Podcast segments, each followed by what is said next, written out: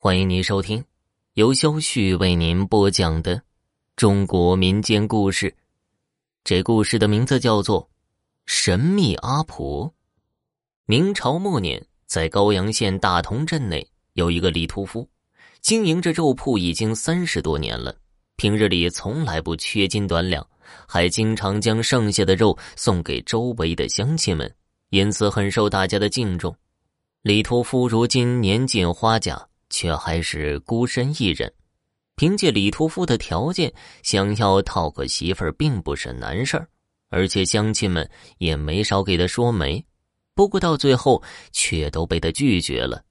其实，之前李屠夫曾经娶过一个媳妇儿，二人很是恩爱，平日里可谓是如胶似漆，走到哪里都要相互为伴，任谁看了都是羡慕不已。后来妻子怀上了孩子，这可让夫妻俩激动坏了，天天盼着孩子的降生。不料就在妻子临盆的那天，竟发生了难产。村中的稳婆根本就没有遇到过这种情况。等到郎中赶来，妻子早就没了生机。也正是这次惨痛的经历，让李屠夫发誓再也不会娶妻了。于是他这才单身至此。大家得知他的想法之后，便没有人再给他说媒了。这天，李屠夫正在宰杀家猪，奈何这家猪力气大的惊人，竟是直接挣脱掉了束缚，朝着李屠夫便拱了过去。李屠夫躲闪不及，竟是直接被顶飞出去，随后便重重的摔在地上。李屠夫想要起身，却是发现自己已经没有力气站起来了。看来是被这家猪给顶伤了。那家猪摇晃了一下脑袋，竟是再度朝着李屠夫顶了过来。李屠夫见状也是吓得不轻，想要躲开，却根本无力动弹。就在此时，一个年轻人从门外飞速跑了进来，朝着那家猪就撞了过去。正是由于年轻人的这一撞，这才让李屠夫躲过一劫。等年轻人将家猪关进猪圈之后，连忙跑来将李屠夫搀扶起来。年轻人关心的说道：“李伯，您没事吧？要不要去医馆看看呢？”“哎呀，无妨，只是年纪大了，被那畜生撞翻，有些反应不过来，休息几天便好了。”年轻人名为张顺，就住在李屠夫的隔壁，是李屠夫看着长大的。平日里总会帮着李屠夫来杀猪，因此二人关系走得很近。张顺家中还有一个病重的老母亲，为了给母亲治病，张顺平日里要打两份工。李屠夫是看在眼里，疼在心里，所以经常会接济张顺，让张顺很是感激。很快，张顺便将李屠夫搀扶到了房内。见到李屠夫迟迟缓不过来，心急如焚的他便去喊来了郎中。经过检查，发现李屠夫身上多处损伤，而且右腿的腿骨也是摔得粉碎。郎中临走前嘱咐李屠夫，千万不要下地行走，要好好休养上几个月，才能有好转。李屠夫闻言也是心中一紧，自己下不了床，这生活可该如何是好啊？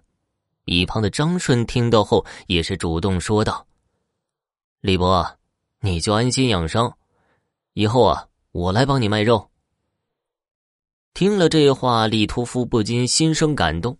考虑了许久，李屠夫这才回应道：“顺儿啊，你可愿拜我为师？”以后这肉铺的生意，便都是你的了。听到李屠夫的话，张顺不禁一愣，随后便急忙跪倒在地上磕头：“师傅在上，请受徒儿一拜。师傅您放心，徒儿绝对不会让您失望的。”李屠夫满意的点了点头，于是便将这肉铺的所有事宜都告知了张顺。待到第二日，张顺便代替师傅。开门卖肉了。张顺从小便看着李屠夫卖肉，正所谓没吃过猪肉，还没见过猪跑吗？于是他仿照师傅平日的做法，渐渐的便将这一摊给挑了起来。后来啊，张顺的母亲因为病重而离世。在安葬完了母亲之后，张顺便搬到了店铺里，与师傅一起生活，这样也方便他照顾师傅。看到张顺如此的孝顺，李屠夫也是心中感动。这天上午，张顺来到城里送肉，就在他返程的路上，却见到了令他气愤的一幕。只见一个衣着华丽的公子哥正在调戏一个年轻女子。此时，周围已经围了许多的看客，可是谁也不敢上前阻拦。张顺本就是一个嫉恶如仇之人，哪里看得惯如此场面？于是他便拿起屠刀挡在那女子身前。那公子哥见状，也是脸色一沉，便低声说道：“小子，劝你还是不要多管闲事。我顾霸天做事，还从来没有人敢阻拦。”听了这话，张顺也是眉头一紧，没想到此人就是那顾家的大公子。关于他的事迹，张顺也是早有耳闻。此人仗着家里的威势，为非作歹，谁见了都要躲着走。可是张顺却不是那怂人，他高声喝道：“光天化日之下，我怎能纵容你欺辱民女？”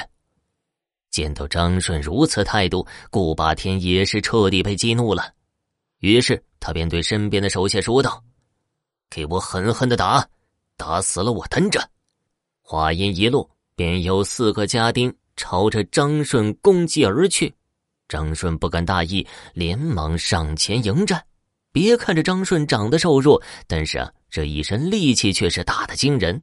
那四个是越打越吃惊，今天他们可是碰到硬茬了。很快。那四个家丁就被打翻在地，一个个痛苦的哀嚎着。顾霸天见状，也是气得大喊：“真是一群废物！回去我定要好好惩罚你们！”